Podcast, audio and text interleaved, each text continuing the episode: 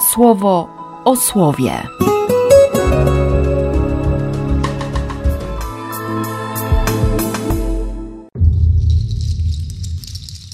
12 sierpnia, czwartek. Z księgi Jozłego. Pan oznajmił Jozłemu: Z dniem dzisiejszym zacznę cię wywyższać w oczach wszystkich synów Izraela, aby wiedzieli, że jak byłem z Mojżeszem, tak również będę z tobą. Daj teraz takie polecenie kapłanom niosącym arkę przymierza. Kiedy wejdziecie na pewną odległość w wody Jordanu, zatrzymajcie się w tymże Jordanie. Jozue skierował do synów Izraela takie słowa: Podejdźcie tu i posłuchajcie słów Pana naszego Boga. Przekonacie się teraz, że Bóg, który żyje wśród was, zniszczy przed wami Kananejczyków, Hitytów, Perzytów, Hiwitów, Amorytów, Girgaszytów i Jebusytów. Oto arka przymierza Pana całej ziemi przejdzie przez Jordan. Wybierzcie sobie spośród synów Izraela dwunastu mężów, po jednym z każdego plemienia. Kiedy nogi kapłanów niosących arkę przymierza Pana całej ziemi zatrzymają się w wodach Jordanu, wody Jordanu odpłyną, a wody nadpływające z góry zatrzymają się. Wyszedł lud ze swego obozowiska, aby przejść przez Jordan. Kapłani nieśli na czele ludu arkę przymierza Pana. Kiedy kapłani niosący arkę przymierza doszli do Jordanu i nogi tych kapłanów niosących arkę przymierza Pana zanurzyły się w przybrzeżnej części wód Jordanu, a Jordan był wypełniony aż po brzegi, tak jak w porze żniw pszennych. Zatrzymały się wody spływające z góry, tak że powstał jakby jeden wał, ciągnący się bardzo daleko, aż do granic Adam, a spływające popłynęły do Morza Araby, czyli Morza Słonego. Spłynęły całkowicie, tak że lud mógł stanąć naprzeciw Jerycha. Kapłani niosący Arkę Przymierza Pana stali na środku Jordanu na suchym dnie – a wszyscy synowie Izraela przechodzili po tym suchym dnie, aż cały lud zakończył przeprawę przez Jordan. Z Ewangelii według świętego Mateusza. W tym czasie podszedł do niego Piotr i powiedział: Panie, jeśli grzeszyć będzie mój brat względem mnie, ile razy mam mu przebaczać? Czy aż siedem razy? Jezus mu odpowiedział: Nie nakazuję ci, że aż siedem razy lecz że aż 77 razy. Z tej właśnie racji Królestwo Niebieskie stało się podobne do pewnego króla, który postanowił rozliczyć się ze swoimi podwładnymi. Gdy zaczął się rozliczać, przyprowadzono do niego pewnego dłużnika winnego 10 tysięcy talentów. Ponieważ nie miał mu z czego oddać, kazał ten pan sprzedać jego samego i żonę, i dzieci, i wszystko, co posiadał, by tak dług pokrył.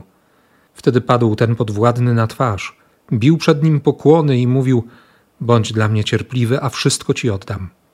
Wtedy zlitował się pan nad podwładnym, wypuścił go i dług z niego zdjął. Po wyjściu spotkał ów podwładny kogoś tak samo jak on podwładnego, który był mu winien sto denarów. Złapał go wtedy, przydusił i powiedział: Zwróć coś winien. Upadł ten jego współwładny na twarz i prosił go: Okaż mi cierpliwość, a zwrócę ci. On jednak nie zgodził się, lecz poszedł i kazał go zamknąć w więzieniu, aż odda dług. Widzieli to wydarzenie inni jego współpodwładni i bardzo się zasmucili. Poszli zatem i przedstawili swojemu panu wszystko, co się stało. Wówczas wezwał go jego pan i powiedział: Sługo zepsuty, cały ów dług zdjąłem z ciebie, bo mnie prosiłeś. Czyż i ty nie powinieneś okazać litości swojemu współsłudze, jak ja ci okazałem? I ten pan jego, uniesiony gniewem, wydał go na katorgę, aż zwróci cały dług. Tak również mój Ojciec Niebieski uczyni z wami, jeśli każdy z serca swojego nie odpuści swojemu bratu. Po wygłoszeniu tych słów odszedł Jezus z Galilei i udał się na tereny judejskie za Jordanem. Taki wiodący temat dzisiejszego słowa to wiara i niewiara przekonacie się teraz, że Bóg, który żyje wśród Was, zniszczy przed Wami siedem plemion. Siedem plemion, czyli wszystko, co nieprzyjazne. Przekonacie się, że Bóg usunie każdą przeszkodę, bo to jest Bóg, który żyje wśród Was, żyje między Wami, który jest żywy i bynajmniej Jego słowo nie jest bezsilne. I rzeczywiście, Pan obiecał, że powtórzy się cud Morza Sitowia, tym razem nad Jordanem, i, i tak się stało. Bo to już jest nowe pokolenie. Ci, którzy przechodzili przez Morze Sitowia, już nie żyją. A ci, którzy urodzili się na pustyni, mają doświadczyć tego samego znaku ominięcia śmierci, tak bardzo dosłownie. Tamto pokolenie zostawiło za sobą Egipt, to pokolenie zostawia za sobą pustynię. Bo Bóg daje coraz więcej, daje nowe. Bóg, który był z tamtym pokoleniem w Egipcie, Bóg, który był na pustyni, Bóg, który teraz będzie w tej ziemi, którą obiecał i słowa dotrzymał. Uwierzyć, czyli przekonać się, że On jest, że można Go trzymać za słowo, że łapiąc się Jego słowa, zatrzymując je, omijasz śmierć. Przecież właśnie o to chodzi w przebaczeniu. I znów uwierzyć. Uwierzyć, że my mamy taki dług. Każdy z nas bo problemem rzeczywiście jest nasza niewiara, że my jesteśmy tyle winni. Piotr przychodzi do Jezusa z jakąś niecierpliwością. Ile razy? No, ile razy?